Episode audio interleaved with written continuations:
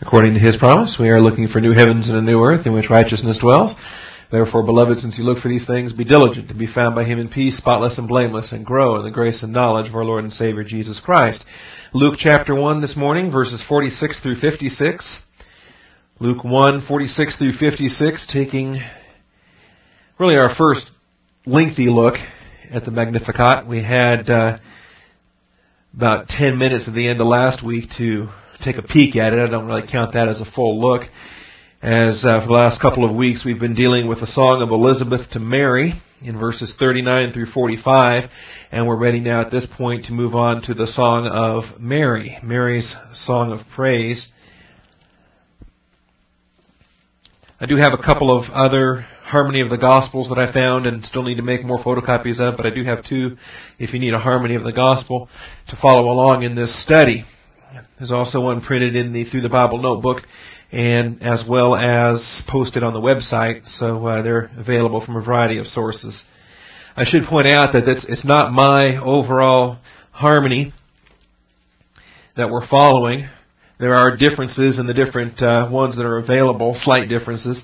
In, with some of the events, there's a little bit of guesswork in terms of, uh, I say guesswork, educated estimations in terms of trying to correlate different events.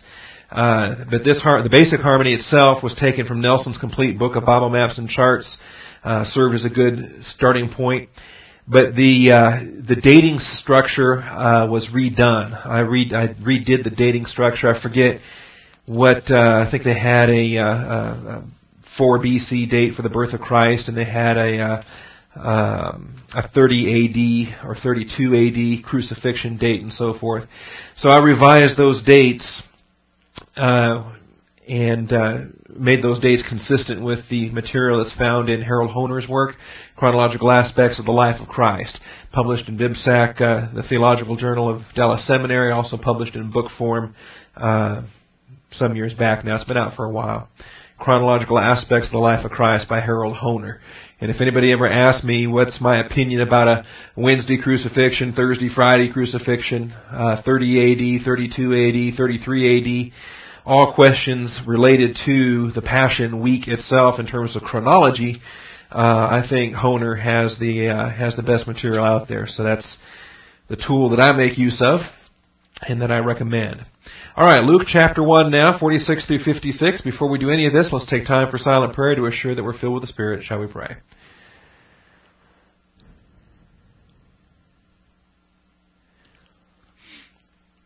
Most gracious Heavenly Father, we do thank you for one more day in which to wake up, in which to grow in the grace and knowledge of our Lord and Savior Jesus Christ. We thank you that on this day you have provided for us the assembling of ourselves together for the purpose of that growth. We ask this morning for distractions to be set aside. We ask for concentration upon the material at hand. Implant this truth within our soul, Father, not just merely in gnosis, factual understanding, but in the true knowledge of your word, Father. Let it come alive. Let it dwell richly within each one of us. And Father, let it find a good depth of soil so that in the day of application it may spring forth to bear fruit, 30, 60, or even a hundredfold according to the gift of your grace. We thank you now in Jesus Christ's name. Amen. All right, Luke chapter 1 then, 46 through 56. This is the uh, fourth section in the birth, infancy, and adolescence of Jesus and John the Baptist. The uh, really the first main portion of our harmony after we get through the introductory material. The introductory material consisted of Luke's introduction, the pre-incarnation work of Christ from John chapter 1, and then genealogical studies from Matthew and from Luke. After that brief introduction, we then launched into the first real main section, which has 17 parts to it, and then we will proceed beyond that to the uh, events of John the Baptist, including the baptism event and uh, the early miracles of Christ.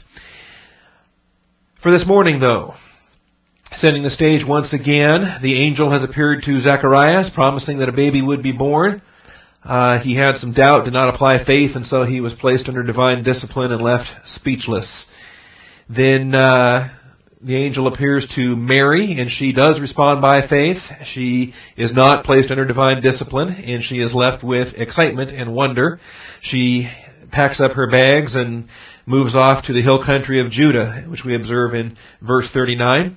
At this time Mary arose and went in a hurry to the hill country to a city of Judah and entered the house of Zacharias and greeted Elizabeth. And we've spent some time now for two weeks dealing with Elizabeth and Mary and uh, their ministry, the reciprocal ministry one to another. Elizabeth counted it a blessing. Mary counts it a blessing. They both credit uh, this time as a time that the Lord has provided to them on the basis of grace very excited about the uh, hand of God and what He's doing in their lives. Obviously, they're each going to be bearing a child. The older woman is bearing the forerunner, the young virgin is bearing the Christ, but they each have a ministry towards one another during the three month time that they uh, spend together. We find the three months that are listed there down in verse 56. Mary stayed with her about three months and then returned to her home. In other words, she stayed through the remainder of Elizabeth's pregnancy and delivery. So as I say, for two weeks now we've been looking at Elizabeth's song and learning uh, some important principles to develop out of there. I want to take today to look at the Magnificat, which is our first point of study. Mary's song of praise is commonly referred to as the Magnificat, capital M A G N I F I C A T. Spell it out in case you're listening on tape or MP3 and you don't have the screen to look at. The Magnificat. You might even have it in the margin of your Bible, depending on what publisher published your English Bible. You get those little margin headings, those little uh, subtitles in the text. You understand those are not God breathed and inspired. All right, those little blurbs are publishing blurbs, and uh, we've had them for centuries, in some cases millennia. All right. Mary's Song of Praise is commonly referred to as the Magnificat. It comes from the Latin, the Vulgate version of the Bible from this particular verse. Et ait Maria Magnificat anima mea dominum. If I butchered the Latin, please forgive me, I'm not a Latin scholar. But the first word of the song is Magnificat, meaning magnified, exalted, as we have it in the English. My soul exalts the Lord. That's the word order in the English. In the Greek, it's a little different. In the in the Latin, it's a little different. It places magnificat first, the verb, and then anima, soul, uh, mea, mine, and dominum, Lord. So exalt soul, my Lord is the word order in the Latin Vulgate. Secondly, her song is similar to that of Hannah's in the Old Testament. I'm just going to read through this passage and uh, in its entirety, and then we'll return to 1 Samuel 2, go back to Hannah, and take a look at the Old Testament development. And Mary said, My soul exalts the Lord, and my spirit has rejoiced in God my Savior. For he has had regard for the humble state of his bondslave. For behold, from this time on, all generations will count me blessed. For the mighty one has done great things for me, and holy is his name. And his mercy is upon generation after generation toward those who fear him. He has done mighty deeds with his arm. He has scattered those who were proud in the thoughts of their heart. He has brought down rulers from their thrones, and has exalted those who were humble. He has filled the hungry with good things, and sent away the rich empty handed. He has given help to Israel his servant in remembrance of his mercy, as he spoke to our fathers, to Abraham, and to his descendants forever. Alright, this is the content of the song. As we introduced it last week in the final five or ten minutes or so, whatever we had last week, um, I commented upon a couple of things that we're going to want to keep in mind in, in the process of looking at this song. It reflects an amazing understanding of Old Testament truth. And we will observe that verse by verse, point by point as we go through it. We will observe the Old Testament foundation that is contained within this particular song. Uh, understanding, of course, when Mary composed this song, the Old Testament was the Bible. There was no New Testament. None of the New Testament was being written yet. She's a, a, an Old Testament saint, as it were, that is a believer who was saved prior to the cross. We call them Old Testament saints. Don't confuse our vocabulary with um, with uh, some verbal distinctions here. Um, Matthew, Mark, Luke, and John are Old Testament. All right, church does not begin until Acts chapter 2 and the day of Pentecost. Alright? So even though those books are written in Greek and, and those books are located within the New Testament of our printed Bibles, the events that occurred in those books were Old Testament events. And uh, I know that's something I've mentioned occasionally, but perhaps that's something we need to say more frequently. Mary is an Old Testament saint. She got saved the same way you and I got saved by placing her faith in, in Christ. The only difference is we looked back to the Christ who came and his finished completed work on the cross. Mary and all the other Old Testament saints looked ahead to the coming Christ, the promised one, the promised kinsman redeemer who would take away the sin of the world, who would crush the serpent's head, who would redeem lost humanity and reconcile lost humanity to a right relationship with God the Father. Salvation is the same before the cross and after the cross. It's just a matter of time perspective. Are we looking back or are we looking forward? So Mary is an Old Testament believer. And she has an amazing understanding of Scripture. Old Testament Scripture, which for her was all the Scripture. All the Scripture that she had available to her. The last writing prophet being Malachi some 400 years prior to Mary, so she has a complete Bible in terms of the Old Testament available to her. And as we go item by item through here, we're going to see some correlations. We're going to see some amazing connections. At the same time, I think we also want to temper our um, our um, eagerness or readiness, or, or uh, we we got to be pretty slow about assigning Mary total understanding of all of this, because she is composing this song under verbal plenary inspiration. In other words, how much did she truly know? The content of these verses is is amazing. But we understand that that's the Holy Spirit speaking through Mary, revealing the truth of God's Word. And prophets did not always understand the things they were speaking of. When the Holy Spirit spoke through them, when, when the Holy Spirit used a prophet to utter uh, divine revelation, most of the time, as we have it revealed in Scripture, they understood what they were speaking of, but oftentimes they did not understand what they were speaking of. And in certain cases, not only did they fail to understand it, but they were left uh, speechless. They were left overwhelmed. They were left scared. If you look at Daniel and Ezekiel, on a number of occasions, they were just they fell on their face. The Apostle John said he fell on his face like a dead man. Uh, now, in this immediate context, there's no indication that uh, Mary had any kind of overwhelming um, uh, experience, that she had any kind of uh, uh, divine uh, ecstasy that left her uh, inexplicable as far as the things she was saying. And I think because of the way the song begins with my soul and my spirit, I think that this song does reflect the appreciation that she has in her uh, what we call doctrine and residency, what she has in her understanding of the Word of God. That she had, prior to this, she had an understanding of God's Word. Um, but have you ever noticed how the Bible becomes real personal when you're involved in the testing process? you know, um, he will not test us beyond that which we're able to bear. Okay, that's, I can learn that academically. It means one thing. But it means something else altogether when I am being so tested and so crushed and so on the verge of saying, this is more than I can bear.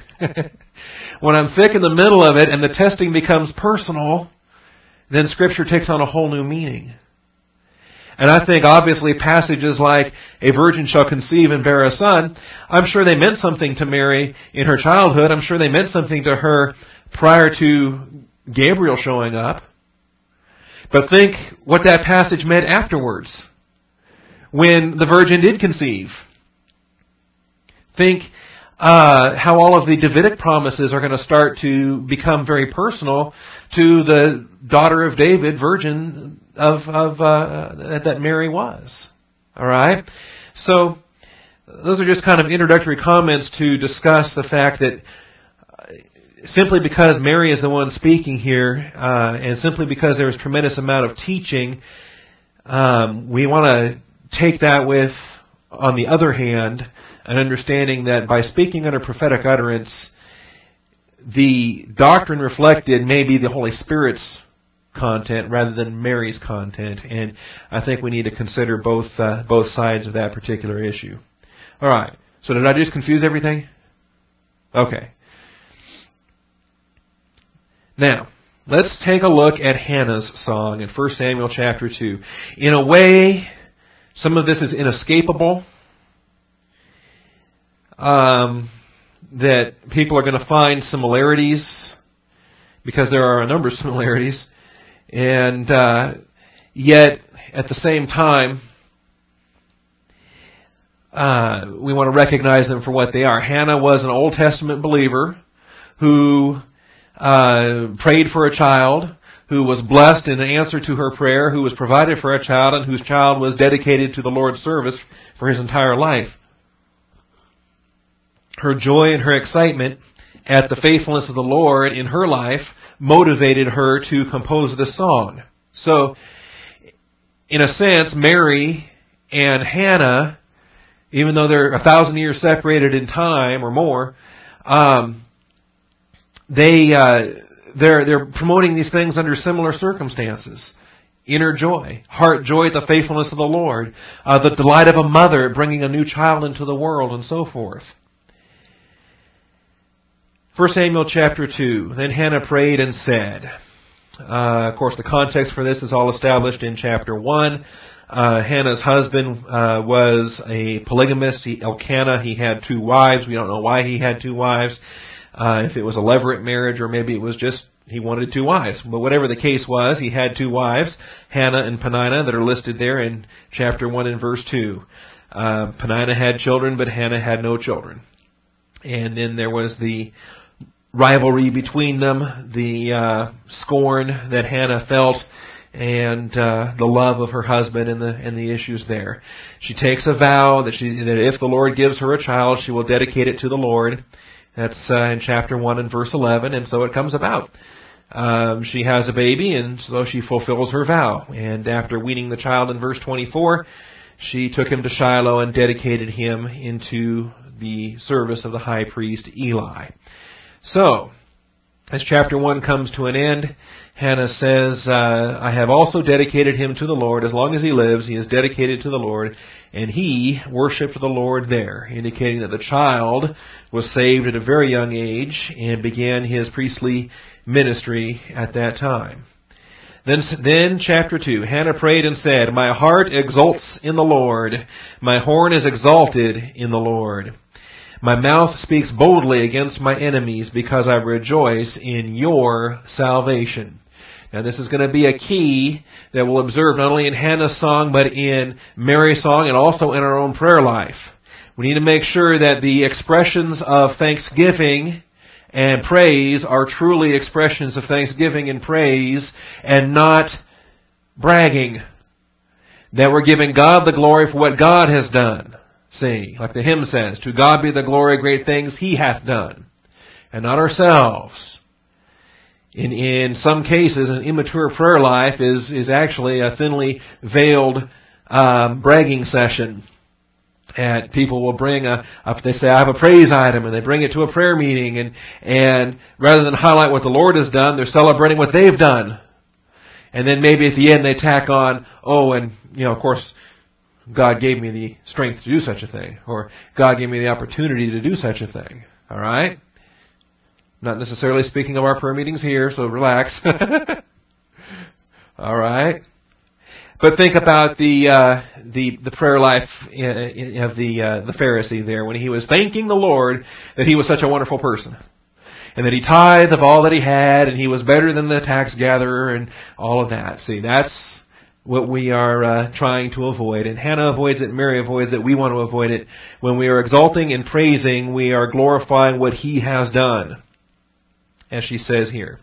My mouth speaks boldly against my enemies because I rejoice in your salvation. There is no one holy like the Lord. Indeed, there is no one besides you, nor is there any rock like our God. Boast no more so very proudly. Do not let arrogance come out of your mouth.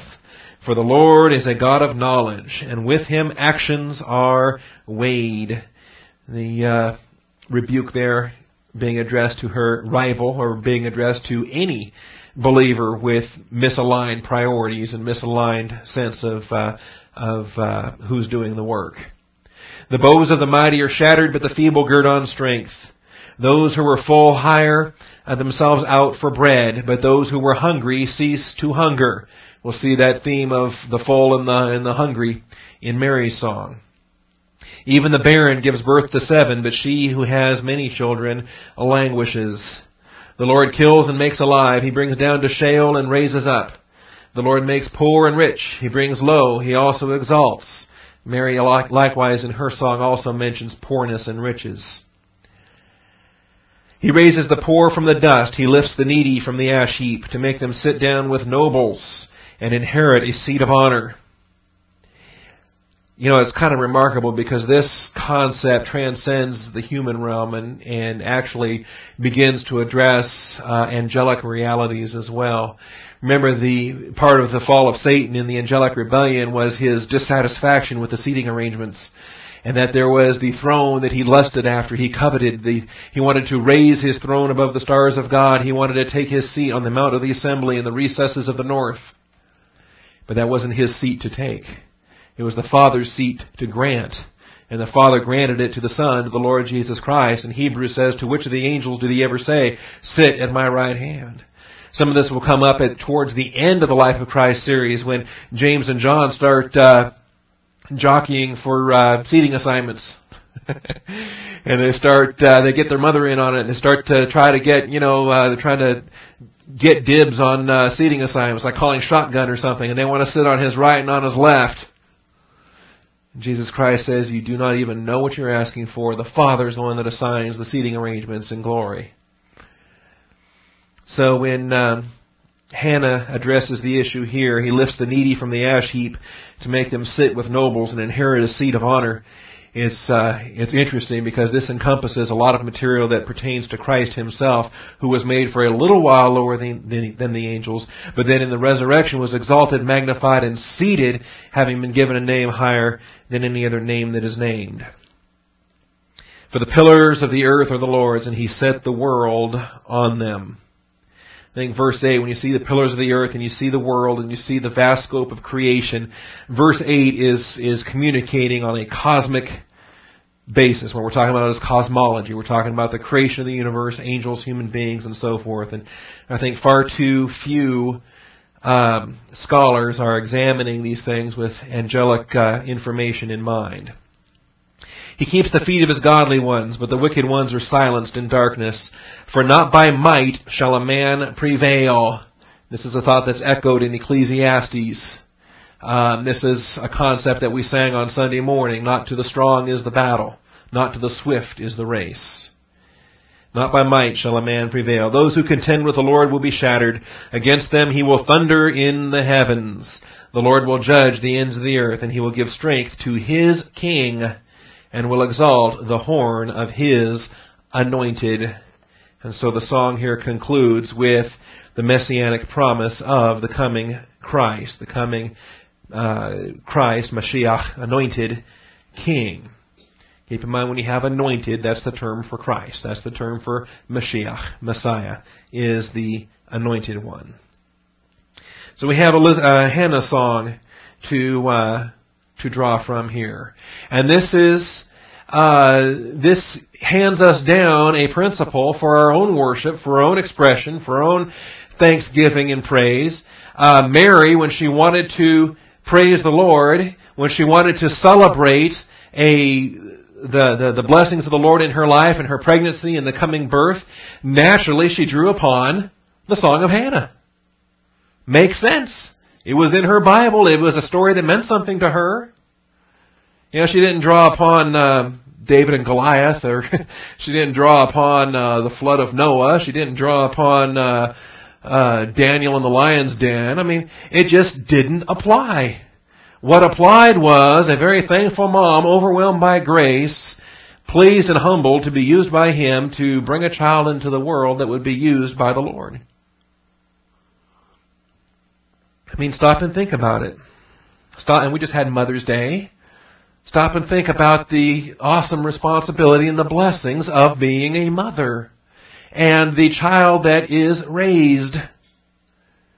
You know, I'm I'm looking forward to the judgment seat of Christ and watching uh the mother of, uh, of Billy Graham, for example.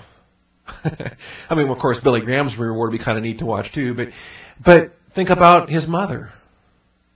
Think about um, think about George Beverly Shea's mother and how he almost went off the deep end. Except she kept writing them notes, kept leaving little scripture passages everywhere, little cards stuck on the piano, and little things uh, taped up on the wall It's quite interesting. And he credits his mother for that when he was on the verge of signing a big radio deal and could have gone into maybe secular music and singing with the, the voice that he had. And yet uh, his mother kept giving him scripture notes and kept reminding him of the the blessings of the Lord that had provided him that voice in the first place.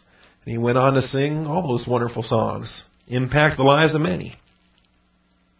So the opportunity of a mother to bring a child into the world, to raise that child, who is then going to go on and be of amazing service to the Lord is uh, is quite amazing. So naturally, this was her understanding of Scripture. This is what she appreciated. This is what motivated her prayer life, her songs. The, the song that she composed and wrote was grounded in Scripture. Are we doing the same thing in our prayer life?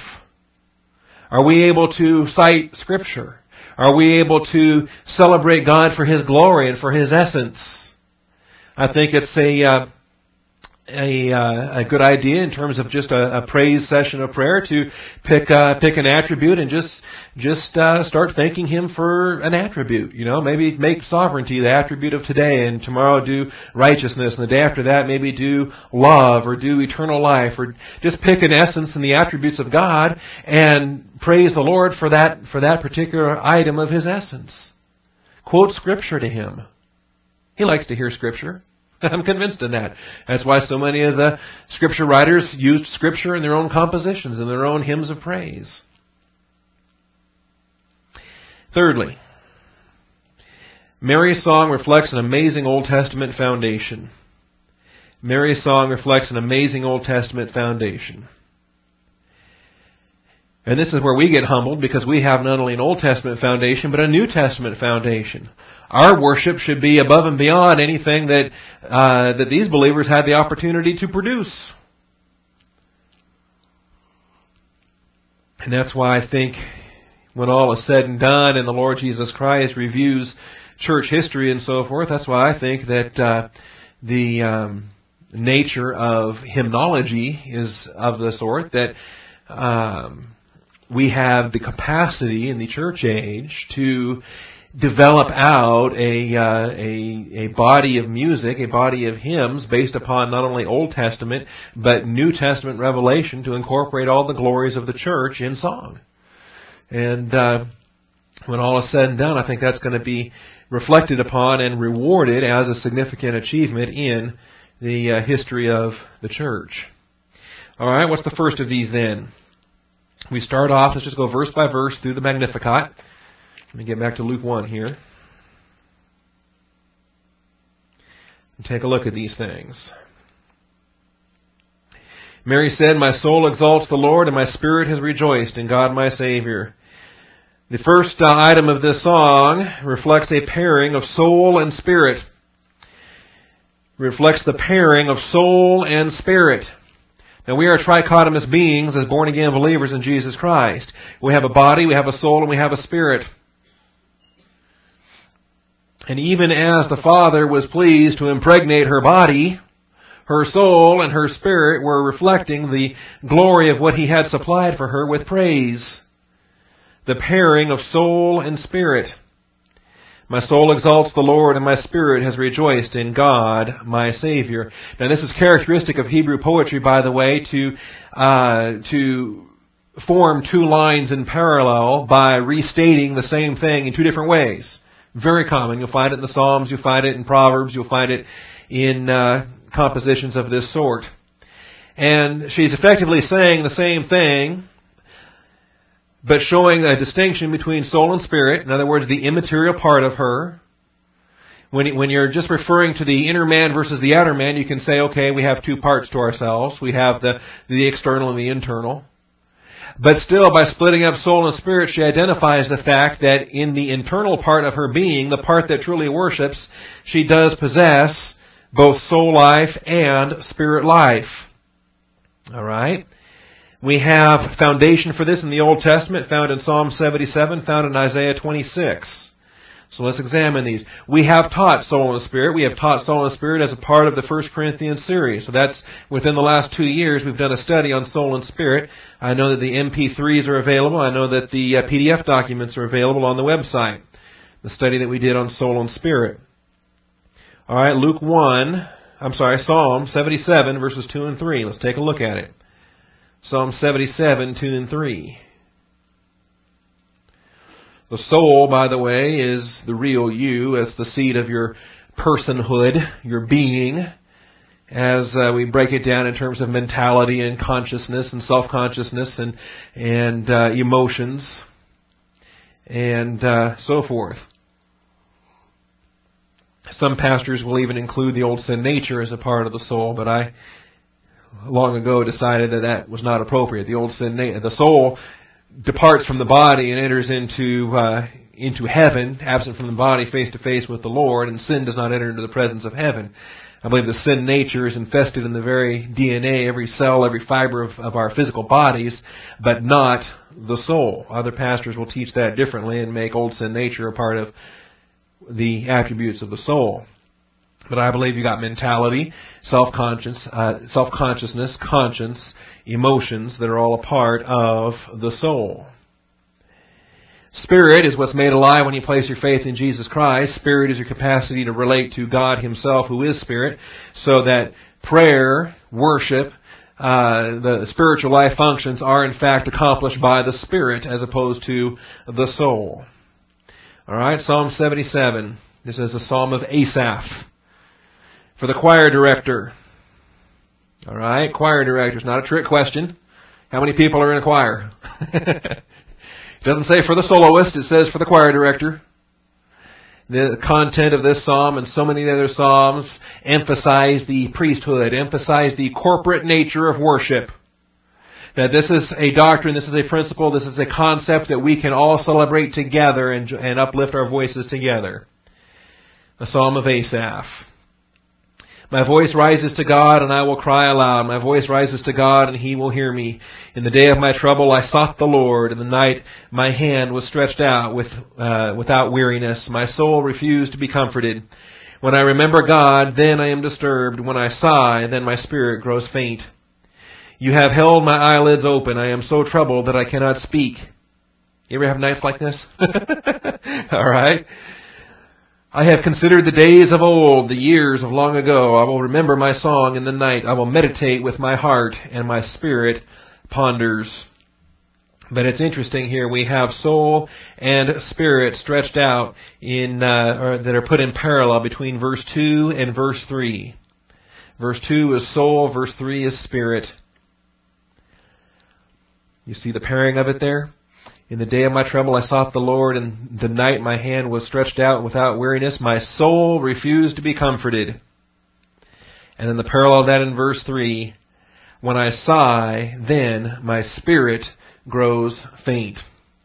Again, it's parallelism. It's the nature of Hebrew poetry to, to uh, put things in two parallel lines and to say the same thing a second way in a different way. But it's reflecting the distinction between soul and spirit. We also have it over in Isaiah 26. Isaiah 26. Now, Mary does not yet have uh, Hebrews to deal with. Mary does not yet understand that the Word of God is live and powerful, sharper than any two-edged sword, piercing even to the dividing asunder of soul and spirit, of joints and marrow, and is a critical judge of the thoughts and the intents of the heart. That's waiting for church age revelation. That's waiting for the New Testament to unfold. But within what has been unfolded, she can understand distinctions between soul and spirit. Isaiah 26, 9. Again, it's in a song. It's in a song. Why is it that music is so powerful? Why is it that songs are able to touch us in the way that they do? Particularly when the song itself communicates the content of God's Word. In other words, if there's doctrinal content incorporated within the song, it's not only communicating information, but it's communicating information across in such a way that it touches our soul the way music does. I just find that amazing. How even the heathen, even the pagans, appreciate various forms of music in various ways. How many false religions, how many evil religions incorporate systems of music in their uh, in their structure. All right, Isaiah 26 9. Uh, verse 7 says, The way of the righteous is smooth. O upright one, make the path of righteous uh, of the righteous level. See, Isaiah understood that this is the Christian way of life. That we are in fact imitators of him. Because he is the upright one. And we're to be upright ones in our walk. So the way of the righteous is smooth, O upright one, make the path of the righteous level. Indeed, while following the way of your judgments, O Lord, we have waited for you eagerly. Your name, even your memory, is the desire of our souls. At night my soul longs for you. Indeed, my spirit within me seeks you diligently. So there's the pairing of soul and spirit, and it is in the approach to God Himself, to His ways, to His nature, to His plan for our life. For when you, for when the earth experiences your judgments, the inhabitants of the world learn righteousness. Now Isaiah is living in very interesting times. Isaiah is living when uh, the northern kingdom is swept away, when the southern kingdom thinks they're going to be swept away, when King Hezekiah needs to be encouraged in his faith, when uh, the Jewish people are under uh, divine discipline for their rebellion at various times. And uh, as Isaiah is cycling the Word of God through his soul, he's starting to understand that even the divine discipline that serves as a wake-up call is very instructive. Even divine discipline and judgments are therefore instructive because they reveal the nature of God. As he says here, when the earth experiences your judgments, the inhabitants of the world learn righteousness. And this is why we need to seek him. As he points out in the, in the uh, in the uh, the late night. At night my soul longs for you. Indeed, my spirit within me seeks you diligently.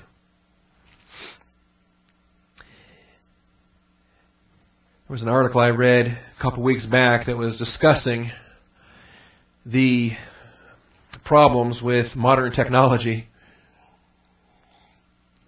and the uh, how not too long ago in the in human history um, it was a sun up to sundown type of existence. And you'd go out and you'd work, you'd farm your land and whatever, and you'd come back home and it was the sun up to sundown. And sure, you had candles and you had other ways to, to light your home at night, but society basically operated from sun up to sundown and, and evening times were times at home, there were times with family, there were times for Bible study and, and things like that, uh, by candlelight in the evening hours. Now, of course, we've got the city light up nonstop, 24 hours a day. You can do anything, go anywhere, and all the things that happen around the clock. And anyway, it was an interesting article, and it uh, kind of uh, dealt with us on a society level in uh, in spiritual terms. And I thought it had it had a lot to say in that regard. All right, so the first thing we observe in Mary's song is the pairing of soul and spirit, an understanding that here's the Father who has impregnated her body but her soul and her human spirit now are going to launch forth this song of praise, rejoicing at how faithful the Lord truly is. Secondly, the reference to God as a personal Savior in Luke 147. The personal Savior. My spirit has rejoiced in God, my Savior. My Savior becomes personal at that point. Not just the Savior, my Savior. And that's a big difference. Yes, the coming Christ is going to crush the serpent's head. Yes, He's going to remove the sin of the world. Yes, He's going to redeem fallen humanity and restore us to a right relationship with God the Father. But beyond working in the vast realm of nations, the vast realm of the human race, through all of the eons of time, see, the glory of God is not just His his eminence, that he's beyond the universe, he fills the universe, that he has this vast sweeping plan from Alpha to Omega. That, that sometimes is, it just boggles us, doesn't it? Because we're finite creatures. we're creatures of time, bound by time, and we proceed one day at a time, and we have trouble planning things on Friday. Okay? And besides, it's only Wednesday, so I got two more days to worry about it. Alright? And yet, we come across God the Father, and He's got this amazing plan from Alpha to Omega. And it incorporates every step in between. And it's a vast plan that incorporates all the angelic realms of, of of uh, cherubim and seraphim and morning stars and archangels uh, and messenger angels and and watcher angels and all the realm of angelology and then all the realm of humanity. And he's got all the, the, the three divisions of, of Ham, Shem, and Japheth worked out. He's got the 70 nations of the earth worked out. He's got the nation of Israel worked out. He has all the vast empires worked out from Babylon to Persia to Greece to Rome and all the sweeping events of prophetic history all worked out. So the, the vastness of the plan of God is stunning. But then you take that vastness and then you narrow the, you, you zoom in as it were, and you realize that, alright, forget the billions and billions of people that have ever lived. There's six billion people on the earth right now. And who knows how many have lived since Adam. But besides the vastness of it, how about the, the focus? Because he has a plan that includes me. One person. Me. And plug your own name in there. He's not just the Savior, He's my Savior.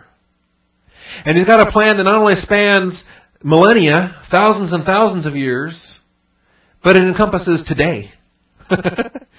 today. A 24 hour time span from However you want to measure it. The Hebrews measured it from sundown to sundown, and I guess that's the biblical pattern. There was evening and there was morning one day, and that's the pattern of their clock. We have this midnight Roman standard that we can thank Julius Caesar for. Alright, so we track midnight to midnight. Well, regardless, the Earth's going to spin once, wherever we start and stop that reckoning, and we're going to have a 24 hour period, and the plan of God includes that time and how we use that time for His glory. So, when we contemplate the plan of God, it's not just expansive, it's also focused on me today. And Mary's song reflects that. An understanding of the personal Savior. This reflects a lot of the Davidic Psalms. This reflects uh, the prophetic passages. But God as the Savior. The overwhelming issue of the sin problem I think was rather overlooked by the time Jesus Christ was walking this earth. Had a lot of people that started flocking after him because they liked being fed. he could multiply loaves and fishes and he could feed them and he could heal them when they were sick. That's a pretty convenient king. Let's go ahead and make him king. And there were a lot of real patriotic Jews that wanted to throw off the bonds of Rome and stomp on the Gentiles and rule this earth. But the idea of a redeemer, the idea of a sin problem, the idea that I've got to repent, wait a minute. See, John the Baptist starts preaching repent and uh, takes on a whole new nature to the message. The kingdom of heaven is at hand. Calls them a brood of vipers. I think the uh, the spiritual nature, the need for salvation was largely lost on the vast bulk of the Jewish population of, of his time. In Psalm 24, a Psalm of David. Publishing blurb says, The King of Glory entering Zion. I should point out that there's a difference between the publishing blurbs and the psalm pre, uh, prescripts. The prescript, a psalm of David, actually is in the Masoretic Hebrew text. And that's why most of the verse numbers are off between the English Bible and the, and the Hebrew Bible and the text.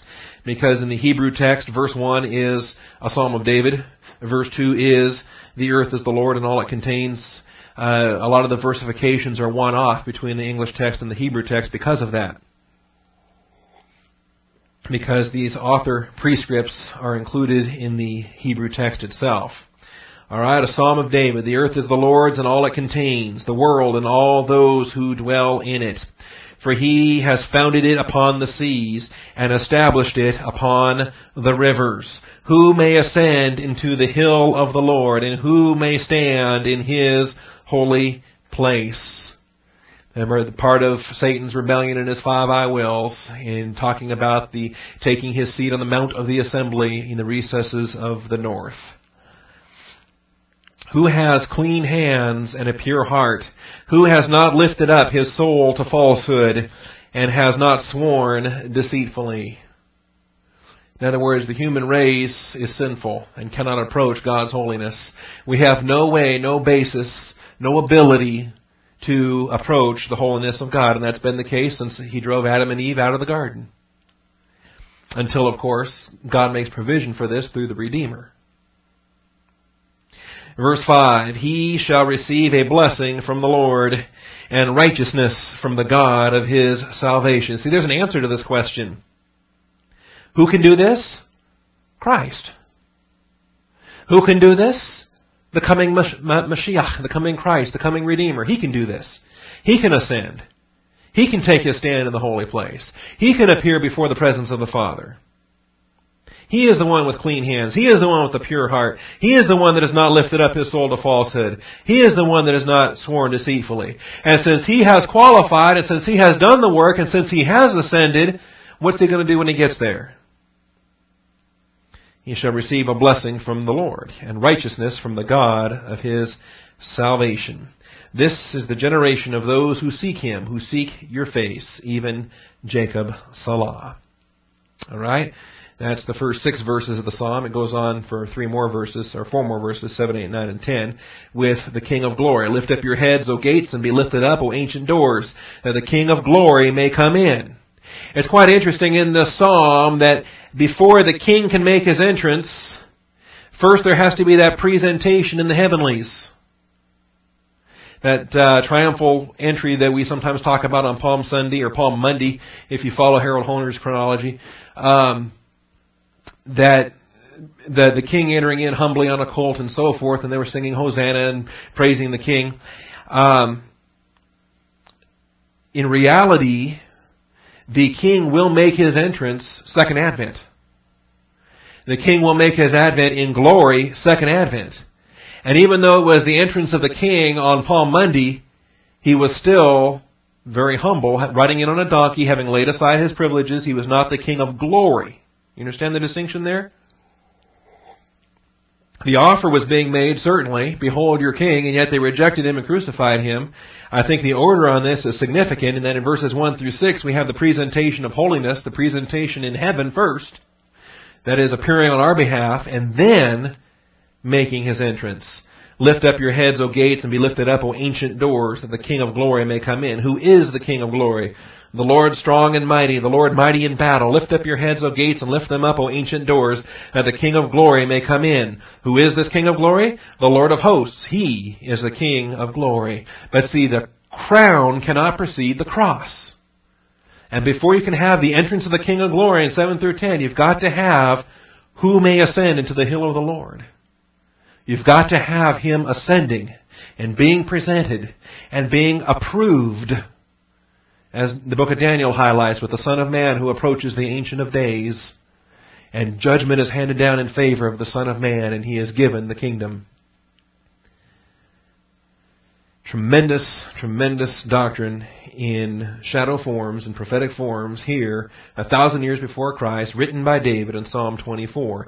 But just spot the, the item in verse 5, the God of His salvation the nature of a personal salvation. Yes, Jesus Christ bore the sin of the world and every human being was included when he took, uh, when he accepted that judgment on Calvary. But it's not just corporate salvation, it's personal salvation, my salvation. Paul will often talk about, in the New Testament, the Apostle Paul will often talk about my gospel. Are we making it personal when we are describing these things to this lost and dying world. All right, over to Psalm 25 then. Another Davidic psalm. To you, O Lord, I lift up my soul, O my God, in you I trust. Do not let me be ashamed. Do not let my enemies exult over me. Indeed, none of those who wait for you will be ashamed.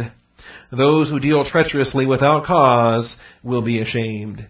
Verse 4, Make me know your ways, O Lord. Teach me your paths. See, here's a believer who wants to learn in the Christian way of life.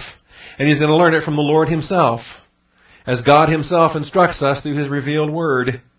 Lead me in your truth and teach me.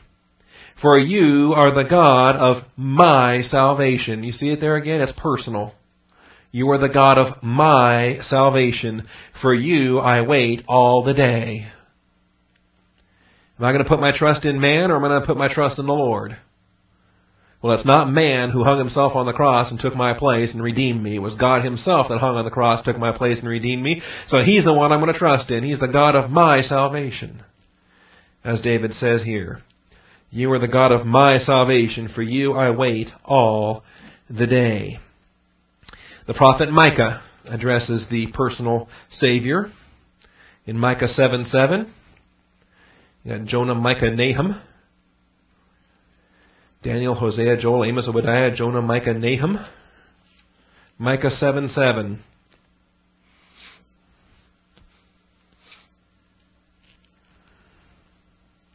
It's quite interesting.